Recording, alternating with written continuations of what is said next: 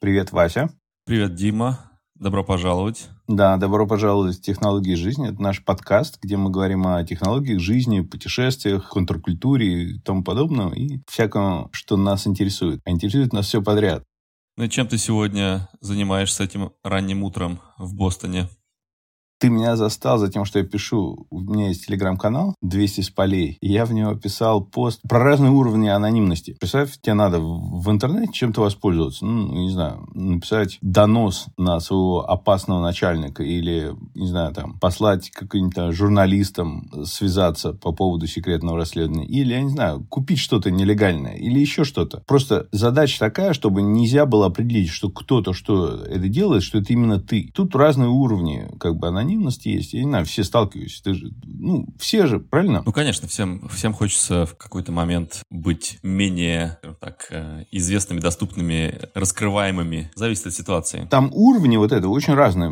Например, большинство людей, кто разрабатывают просто программное обеспечение или какие-нибудь веб-сайты делают, часто надо просто хотя бы посмотреть, а как это выглядит для других. Не как ты, когда ты заходил уже 10 раз, ты откроешь там, не знаю, в новом браузере. Или новый таб откроешь, она, инкогнито, вот есть такой режим, где ты просто как незалогиненный пользователь. Ну, там, с другого устройства посмотришь. Если ты все время пользуешься Mac, ты хочешь с Windows. То есть, ты возьмешь там чей-то компьютер. Но если у тебя более глубокие цели, чем просто так посмотреть, там, когда ты действительно пытаешься от кого-то спрятаться, там разные уровни. И первый уровень, конечно, тебе надо выйти просто из своего дома, потому что легко отследить, привязать твой IP-адрес к тому, что ты делаешь. Потому что ты везде ходишь, там, пользуешься компьютером. И всегда был такой стандартный способ, назывался прокси. Сейчас почти во всех всех программах, если зайдешь, там, использовать прокси. Знаешь, большинство людей даже не очень знают, что но почти во всех программах есть. Начиная от iTunes, кончая там Zoom, там везде там использовать прокси. Раньше это, не знаю, там, на заре интернета было очень популярно, как это пользовались. Сейчас просто это никто не пользуется, просто по простой причине, потому что стали использовать VPN. VPN это примерно то, то же самое, что прокси. А прокси это просто чужой, чужой сервер, где-то, который находится где-то в другом месте, там, не знаю, в каком-то дата-центре, в разных городах, ты подключаешься через него. Он делает такой туннель. Так вот, VPN то же самое прокси, только туннель зашифрован. То есть, там как бы тот, кто сидит посередине, не может последить, что ты делаешь. Потому что в прокси твой провайдер или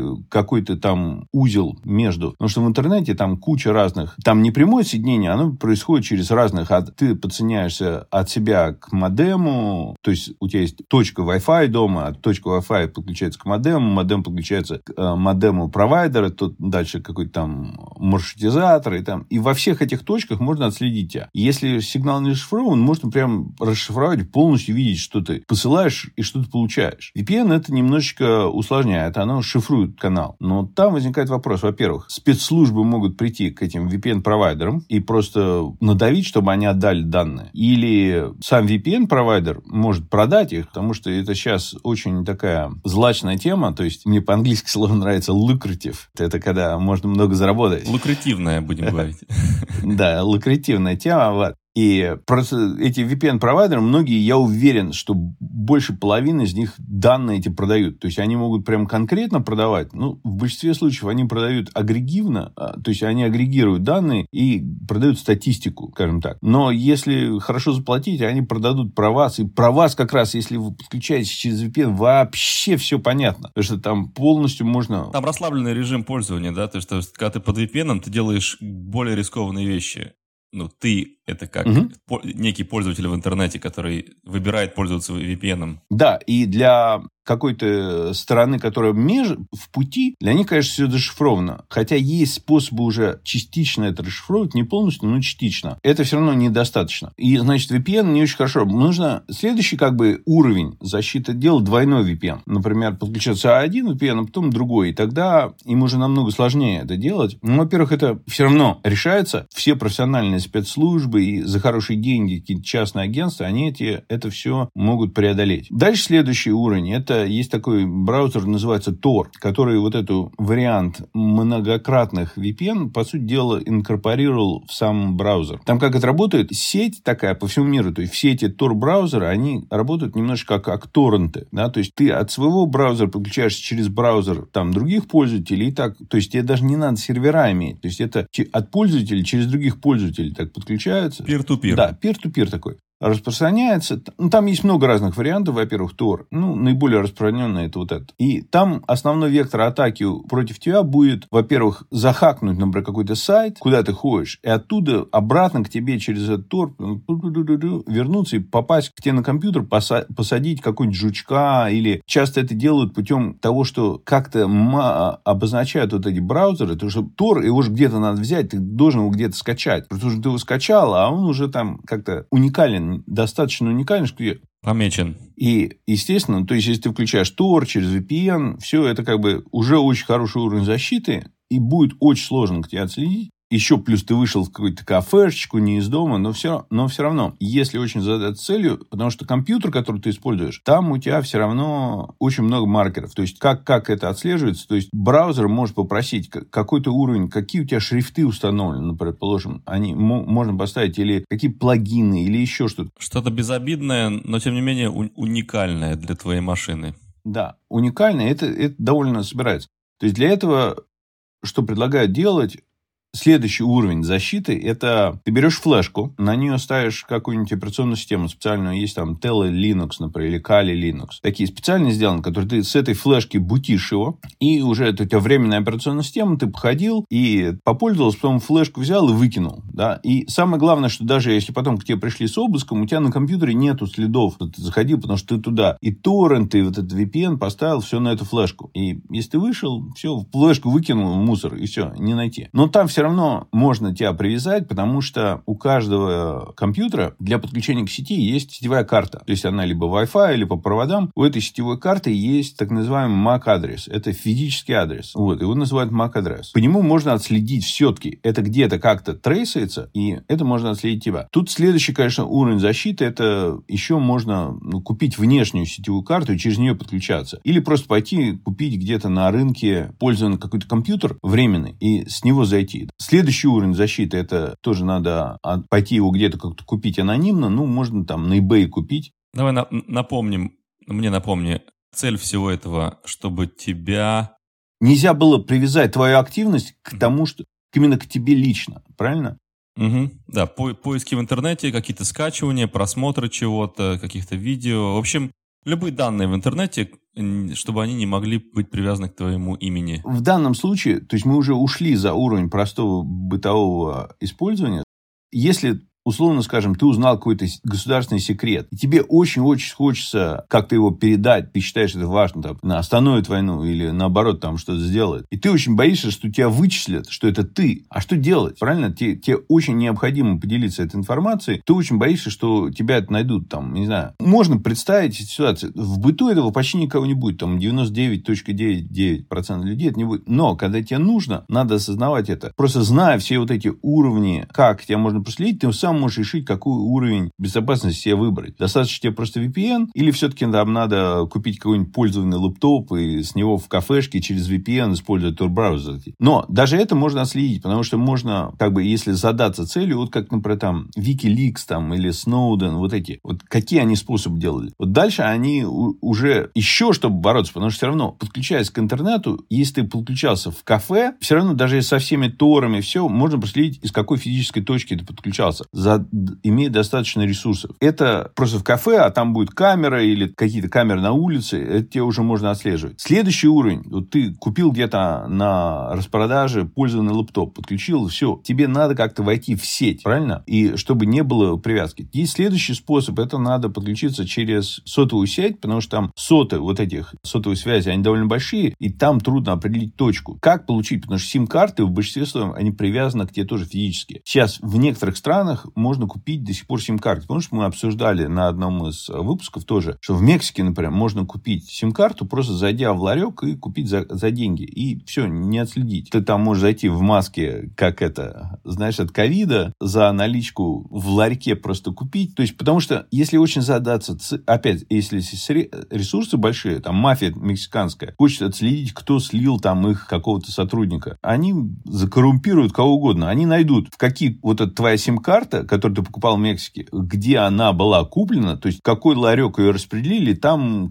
там найдут какой-нибудь соседний магазин, там какая-то камера стояла, и Ну, предположим, они пытаются найти, кто из там их 150 сотрудников слил их. То есть они найдут ларек, где это было куплено, посмотрят на камеру, и как бы вам надо будет опять одеться там так, чтобы нельзя было легко определить, что это вы, когда вы это все покупаете, не знаю, там, надеть какую-то одежду, которая меняет вашу форму тела даже частично, там, маску на лицо, очки, все это. Но это можно сделать. Или, например, в Европе, это в Латвии, например, тоже можно купить сим-карты, или где-то на рынке, но через какие-то вот такие, я думаю, как в Москве на Горбушке там, или вот такого типа на радиорынках савелских, я думаю, там спецслужбы отслеживают, где что-то покупается анонимно, и там даже в чем-то более небезопасно покупать, чем в каком-то таком месте, где это делается более так вот легально. Но опять, надо купить пользованный лэптоп, отдельно внешний модем. Ну, в лэптопе, скорее всего, будет вот этот модем встроенный внешний. Разово забутить этот Kali Linux. Там будет уже стоять, скорее всего, Tor, VPN, через двойной Tor с VPN на купленном лэптопе. После этого вам надо уничтожить это устройство и сразу его выключить и вытащить батарейку. Потому что, как показал Сноуден, если где-то есть батарейка, то даже когда вы устройство физически включаете, есть способы его включить и включить камеру и микрофон и все такое. Потому что все компьютеризировано, то есть надо вытаскивать все эти батарейки. В этом плане обычный телефон домашний, который лежит рядом с тобой, он там тебя может все время прослушивать. И, то есть, если вы собираетесь это делать, когда вы туда пойдете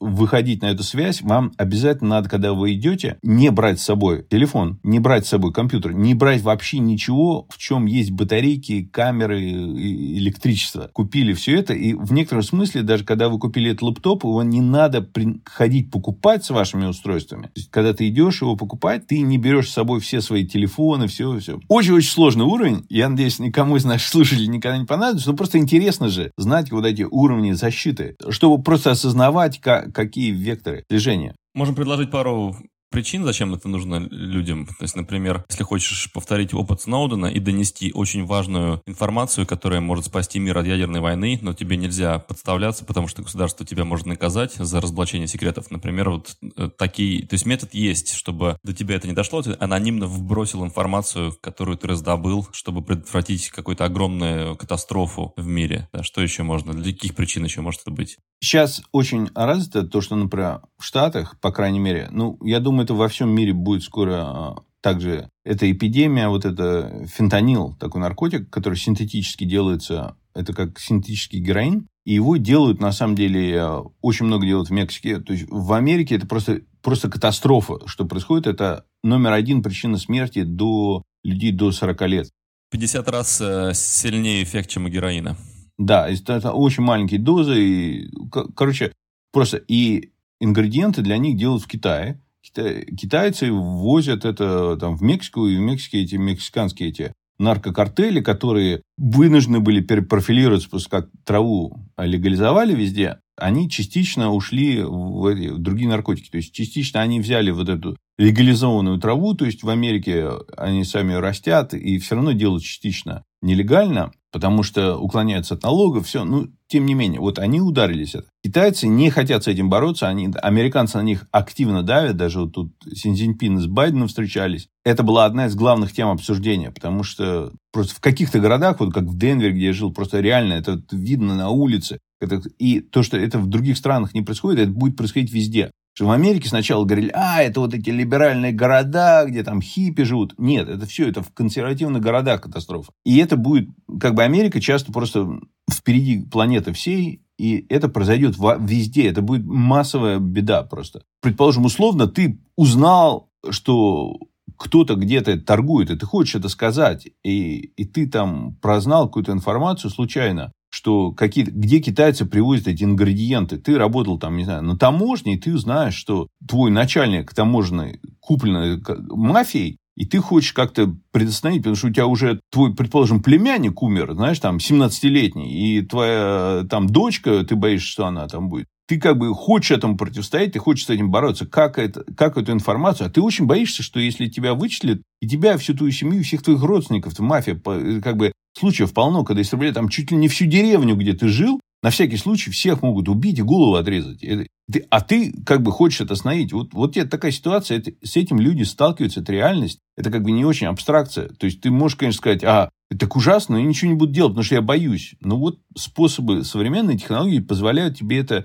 как-то сделать. Вот, к примеру, куча, куча других вариантов. Вот, если ты просто хочешь что-то изучить и боишься, что прознают, и дальше даже ты, может, ничего не сделал, ну, как бы тебе поставят список, там, в черный список поставят, тебе билет на самолет будет трудно купить. Вот, э, вот эти все разные вещи, и а почему ты думаешь, что тебе... Потому что какой-то сосед просто из любопытства ходил на какие-то веб-сайты, его поставили в черный список, он все, на всю жизнь билет на самолет не может купить от своего имени, хоть имя меняй, да? А это даже это трудно сделать, потому что там все равно через отпечатки пальцев тебя отследить, все. Как только поняли, что ты это, ты это сделал, и добавили тебя в какие-то списки, все. Вариантов, что ты хочешь как-то анонимно что-то делать, это а, с годами будет расти для разных вещей. Особенно в каких-то странах, как Китай. Я в ужасе, если это Россия станет в этот список, то все. Если ты попадаешь там в эти в черные списки, дальше тебе очень трудно жить. Даже если ты поменял свое мировоззрение, дальше ты не решил, все, я там поди...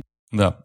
Отмыться будет невозможно в некоторых случаях. Да, да, неважно, поддерживают режим, не поддерживают, все, как бы. В том числе, например, вот я что хотел сказать, микрофоны, вот все же компьютеризировано, взять, например, микрофон. Я записываю сейчас подкаст, попробовал, то есть я записывал через большой микрофон, через специальное программное обеспечение, а сейчас выяснилось, что просто микрофон в, в телефоне, вот у меня iPhone 15, там встроен микрофон. Этот микрофон записываешь, если вот встроенную эту программу Voice Memos, она офигенно голос записывает.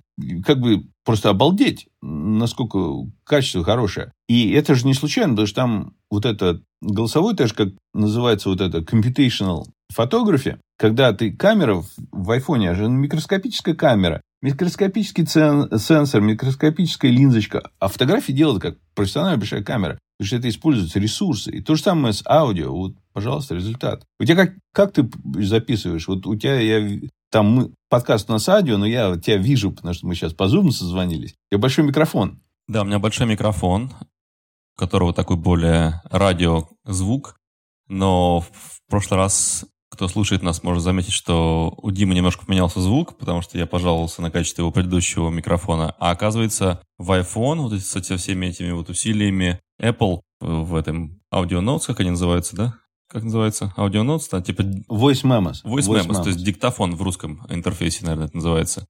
Да, и, и качество отличное. То есть прям даже непонятно сначала, как оно такое получается, откуда такая компрессия умная. Даже, возможно, превосходит э, такие микрофоны, как, например, сейчас эти вот AirPods Pro и прочие э, маленькие внутренние вушные наушники, они, в принципе, уже для меня, ну, хватает. Мне не нужно такие, которые покрывают уши, особенно учитывая, насколько для меня маленькая разница, а в размере какая огромная разница, да, в мобильности. То есть, возможно, что и микрофон, который мы сейчас пользуемся, уже не придется использовать. Вот, ну а к, приватности как это относится? Ты думаешь, что все, что мы пропускаем через какие-то вот цифровые каналы, даже в нашем компьютере, куда-то может утечь? Все везде где-то утекает. Людей очень много, и трудно представить, что за всеми полностью на одинаковом уровне следят. Не очень надо. Это дорого. Пытаются следить, но опять, каждый человек делает чуть-чуть немножечко плохого, то есть как бы всех одинаково. Вот. Но если ты начинаешь интересоваться просто миром вокруг, сам факт, то, что ты интересуешься,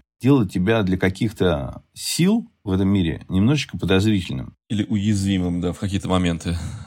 Как бы всегда, это лишний уровень свободы не привлекать внимания. Тогда спрошу тебя твое мнение о следующем. Я недавно увидел на Эксе, что кто-то посоветовал список программ, которыми они пользуются, типа, типа мои незаменимые программы там, для продуктивности, для того, для всего. Я посмотрел списочек, там кое-что у меня уже было, кое-что не было. Я поставил одну из этих программ, называется Rewind, то есть перемотка. Что делает? Это приложение для Mac и для iPhone, я так понимаю. Для iPhone не пробовал. А, который висит и записывает абсолютно все, что ты делаешь. Аудио, и вот экранная запись. И ты можешь в любой момент нажать скриншот и отмотать. Например, о, я полчаса назад какое-то видео нашел на YouTube, а я уже не помню, какое оно. Ты можешь отмотать. Более того, он все транскрайб делает. Ты можешь поиск текстовый делать по всему, что ты делал. Все, что ты смотрел, все, что ты на экране у тебя появлялось вообще в, в области твоего экрана, да, даже то, что было нарисовано в, там, какой-то в графике, в каком-то видео, он найдет этот текст тоже. Название магазина, которое пролетело там на, за одну секунду в каком-то кадре в видео. Когда ты на зуме находишься,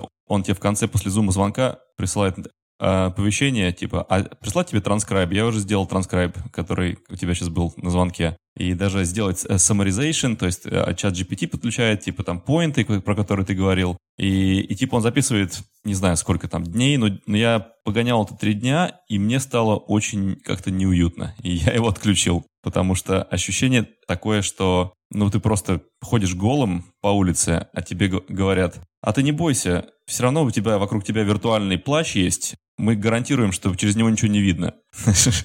И ты такой, ну ладно, поверю на слово. Да-да, это страшное ощущение. Я пользовался похожей программкой, перестал ей пользоваться лет шесть назад. Тоже тогда была маленькая утилитка, в Маке сидела и записывала все у меня на, по-моему, 6 часов назад. То есть оно автоматически стирало. Ну, последние 6 часов всегда можно было, о, пойти, найти, отследить. Там оно разбивало на какие-то там какой-то... Ну, вот такие стартапы, они и не выживают, естественно, они как бы даже не могут заявлять о себе как, как о серьезной компании, пока они не, privacy не напишут какой-то серьезный, да, потому что они, естественно, боятся, что их там сейчас, э, если они будут к этому относиться халатно, то их там раскритикуют, закроют, засудят. Соответственно, они должны, по идее, гарантировать полную приватность того, что они записывают. Но есть причины к этому скептически относиться, к, к этим обещаниям? Абсолютно. И если посмотреть, на самом деле, технический прогресс как устроен. Вначале чего-то вообще нет. Потом появляется, и оно как бы кажется, о, офигенная тема. Мне могут в чем-то очень сильно помочь. И в большинстве случаев, чтобы тебе просто помочь, ну, представь, ты нанимаешь физически ассистента. Вот этот ассистент, чтобы тебе помочь, уборщик, да, вот прийти, ты ему даешь доступ в свою квартиру. И вот если на примере этого уборщика, там, уборщица пришла, я тебе пол помыла, там, знаешь, Конечно, блин, ну как она ко мне домой входит, она будет видеть, что у меня дома, правильно? Тебе надо как-то сделать, чтобы этому человеку можно было доверять. То же самое с программами. Программы могут много для тебя сделать, если ты им можешь доверять. Большая часть современного прогресса идет так. То есть, появляется какая-то программа, которая тебе может сильно-сильно помочь. Дальше начинается паника, что она имеет доступ к каким-то вещам. Дальше какие-то, не обязательно даже та же компания, которая сделает программу, такую типа их конкурент, например, да, они придумают какой-то способ как-то людей убедить, что они не могут что-то отслеживать по каким-то техническим ограничениям или своим каким-то правилам, как Apple, да, они могут все отследить, устройства их есть. Но у них весь бизнес построен на том, чтобы они это не делали. Они государству отказывают, их там в суд вызывают, мультимиллиардеров, иногда хозяев компании, вызывают суд с угрозой, что их посадят в тюрьму, если они там государству не отданы. Они все равно не отдают. Чисто исходя из этого, у тебя есть какие-то понимания, что, окей, если они так готовы бодаться за какие-то данные э, там, с риском для неудобства своих очень влиятельных своих хозяев, то, скорее всего, они не будут делать, чтобы там узнать, в какой-то там магазин заходил. Правильно? Есть какие-то способы. И дальше весь технический прогресс идет там. Увеличение вот этих удобств и средств, как ты говоришь, все про тебя знать, да, одновременно с уровнем защиты этой приватности. Это всегда, знаешь, как фрактал. Всегда можно найти какие-то способы. Ага, вот это защитили, но там удобно вот это слишком хорошо защитили, теперь неудобно что-то делать. Вот если там открыть, а как это открыть, чтобы как бы при этом была приватность, вот эта нюансность в а, защите приватности и при этом доступе какой-то информации о тебе, это вот то, как идет технический прогресс э, в плане вот этого всех средств, как ассистентов. И, естественно, вот то, что ты говоришь, оно будет там, а, тебе вот эта программа скажет, они могут все это транскрайб делать, а все это мы делаем у тебя на компьютере, все это в каком-то компартменте будет, да, все это процесс, э, ну, обработка твоих транскриптов, все делается локально на твоем компьютере, никуда никуда не уходит и данные попадают туда, и объемы данных большие, что ты можешь отследить чисто через статистику своей э, сетевой карты, которая независимо от программы, которая все это записывает, что они не посылают большие там данные, и связи к их компании нету. Да? То есть твой компьютер может отследить, что вот сейчас многие операционные системы, люди жалуются, что тебе операционная система все время говорит, а вот у тебя такой-то там что-то произошло, они просят доступ туда-то. Просто, знаешь, как чисто банально, знаешь, зеленая лампочка загорается, что камера работает на лаптопе, да. или там индикаторы, что микрофон включен. Это то же самое, как какие-то программы, это будут индикаторы, и ты видишь если индикатор не, не включен, опять, тебя могут хакнуть, все. Поэтому многие не доверяют лампочкам, они ставят, знаешь, заглушечки на, на камеры. Ну, так или иначе, это все, я имею в виду, что есть способы дать информацию, ты ставишь камеру в лаптоп, это вроде бы окно в твою приватность, ну, у тебя есть способ защиты через лампочку, там, ограничение операционной системы, физически ее заклеить. Как, знаешь, эта э, шутка есть, что Касперский говорит, что 23% россиян боятся, что их камеры записывают все, что они делают. Вопрос, а откуда Касперский знает про то, что эти... Ну вот, ну, короче, про что знает? Что 23% россиян волнуются, что их данные могут записывать. Да-да-да. Волнение было собрано. Да, да. Без опросов. Без опросов, да. Да, э, россияне выключают камеры, да, чтобы это... Я вижу даже уже... Потому что они волнуются. чехлы. Вот у меня у знакомого э, россиянина, который в Таиланде живет, есть э, даже такой, как бы такой, как называется, окно такое, на камеры типа задвинуть. Ну, это, наверное, чтобы они не, не поцарапались или там, не знаю. Был же недавно интересный эксперимент. Чуваки поставили камеру в комнату, дали доступ к камере и к силе сигнала Wi-Fi. И дали доступ AI, да, то есть, ну, аналог чат GPT, да. И сначала этот коррелировал то, что видит на камере, с тем, как сигнал. А потом камеру выключили, забрали. Вот люди, ходя по комнате, они как-то физически влияют на сигнал Wi-Fi, который там, знаешь, отскакивает от стен, там отражается. Искусственный интеллект смог полностью показывать как трехмерную картину, кто как ходит. И дальше запомнить, кто из этих людей кто, когда ходит, там садится, встает, там руками двигает. Дальше это все, знаешь, ты будешь говорить, это все сигналы э, звука, вибрации, все это все можно отслеживать, даже без камеры. То есть заглушенная камеру для очень продвинутого игрока на этом поле, если это искусственный интеллект используется, это недостаточно защиты. Все равно можно следить чисто, у, у тебя в устройстве есть Wi-Fi, который включен, и сигнал чуть усиливается, чуть расслабляться, а то, как ты ходишь по этой комнате, это уже можно отслеживать. Причем это же сигнал, он идет за стену, ты можешь выйти в другую комнату, это все равно будет влиять, это все равно можно отследить. Представляешь? Ну, представляешь, сейчас уже вот столько же сотовых этих зон, практически покрыто все места, где живут люди. Знаешь, там полицейский остановил тебя, какая-то там разборка на дороге, а потом в суде ты говоришь там, он сказал мне это, так, нет, я такого не говорил, ты мне сказал, там, у него там, скажем, там запись там плохо записалась, там ветер был сильный. Но когда AI придет, он сможет все это диной сделать, убрать все эти шумовые эффекты, все эти отражения, все там кучу каких-то камер на столбах висело, где-то произошло, которые даже не знали участники этого происшествия, да? И то есть там... Спутники. Там даже, спутники, да. То есть там э, придумать что Знаешь, даже если ты не, не обманываешь, просто ты плохо запомнил, тебя все расставит на свои места.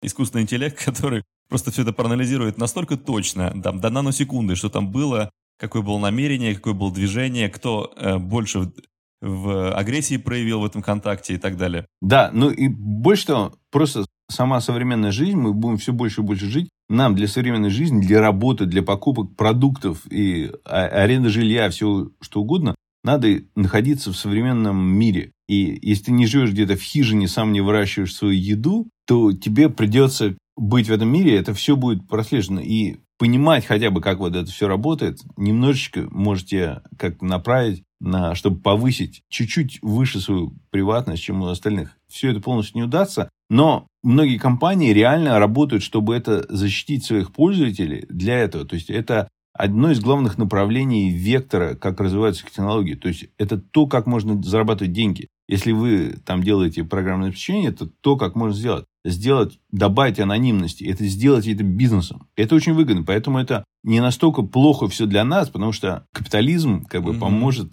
это заставить компании бороться за нашу приватность, потому что это просто выгодно. Это выгодно, и нельзя простоволоситься и не сдирать обещания, иначе твой бизнес просто, просто развалится. Когда доверие пропадает, да, да. В области приватности, когда нет доверия, то нету, собственно, и клиентов. Да, мир большой, вот Apple там триллионы долларов стоит. Это как бы часть их бизнеса, не, не полностью, но заметная часть их бизнеса построена на уровне защиты. Часть людей, конечно, им не верит. Но если все-таки так не вдаваться в конспирологию, а так здраво посмотреть, то у Apple очень много есть стимула сделать высокий уровень приватности. Хотя не во всем они это делают, все, но больше, чем у остальных. Это ответственно за часть их доходов. Далеко не все из-за этого покупают их устройства, далеко И то же самое Google, там и Facebook. Многие, знаешь, вот тут же Тим Кук из Apple обвинил Facebook, что они продают данные. Facebook не продает данные. Они их как-то используют, но они их не продают, потому что вот эти данные, которые Facebook собирает с своего Facebook э, веб-сайта или там Инстаграма, там сейчас э, Threads или там WhatsApp, эти данные, они очень ценные, их нельзя продавать, и,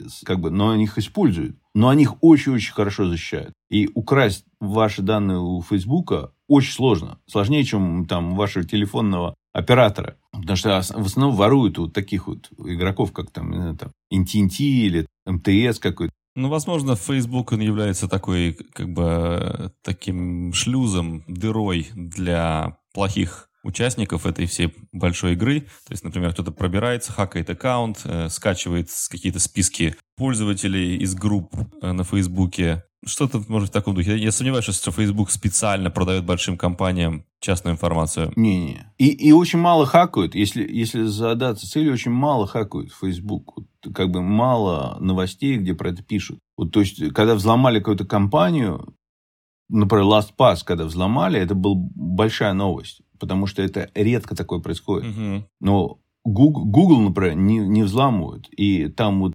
взламывать Google и Apple и Amazon и Microsoft, у них есть очень-очень много как бы усилий защитить определенные группы людей, например, журналистов или политиков. И, и взламывают, конечно, и там это все тонкости есть, и был большой шум. Почему, когда взламывали вот iPhone Джефф Безос, взломали, как, ну, типа, насколько вроде как принято считать, что это саудиты взломали Саудовской Аравии, они хотели следить, как там Джефф Безос, потому что он там журналисты через Вашингтон-Пост, ну, короче, поставили вот эта израильская компания Pegasus, да, они, у них была программа, то есть есть так называемая ну, баги есть в каких-то телефонах, операционной системы, они их используют. И доступ называется non-fault hacking, да, то есть не то, что ты куда-то зашел, куда-то нажал, куда не надо было заходить. Нет, тебе там присылается смс, которую ты даже потом не получаешь. То есть она к тебе шлется, она взламывает твой телефон, потом убираются все следы, да, и ты даже не знал, что тебя взломали. И все, через это есть доступ к